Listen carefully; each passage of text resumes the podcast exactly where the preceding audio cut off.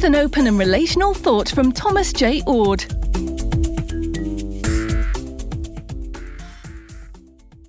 In the last Oord short, I looked at the question of God working alongside us in the effort to overcome evil. I noted that Stanley Hauerwas says that trying to solve the problem of evil isn't a task worth our time, but we need to work to overcome evil. I pointed out, however, that an omnipotent God either causes or allows all evil. Instead of preventing them, this God must allow them or cause them for some great purpose. I reject that particular approach to evil. I think to make sense of the idea that God invites our participation to work against evil, we also must reject omnipotence. And we must believe that God needs us. An uncontrolling lover requires the beloved's responses in the work to save the world. This creator creature love synergy is indispensable because both creator and creatures are indispensable for prevailing against evil. In short, God needs us. Now, to say that God needs creation does not mean that creatures alone are required to stop evil. It's not all on our shoulders. While God can't prevent evil single handedly, creatures can't prevent it without divine help.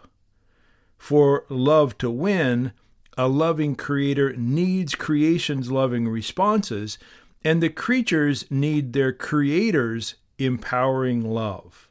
That's how love works. But this cooperation dimension returns to an issue that I addressed earlier in The Death of Omnipotence and Birth of Amipotence the issue of God's incorporeality or bodilessness. I note that creatures sometimes can use their bodies to prevent evil. A mother might grab a child, for instance, the instant before a car hits that child. Or a hen might put herself between her chicks and a snake. A firefighter might pull an elderly patient from a burning building.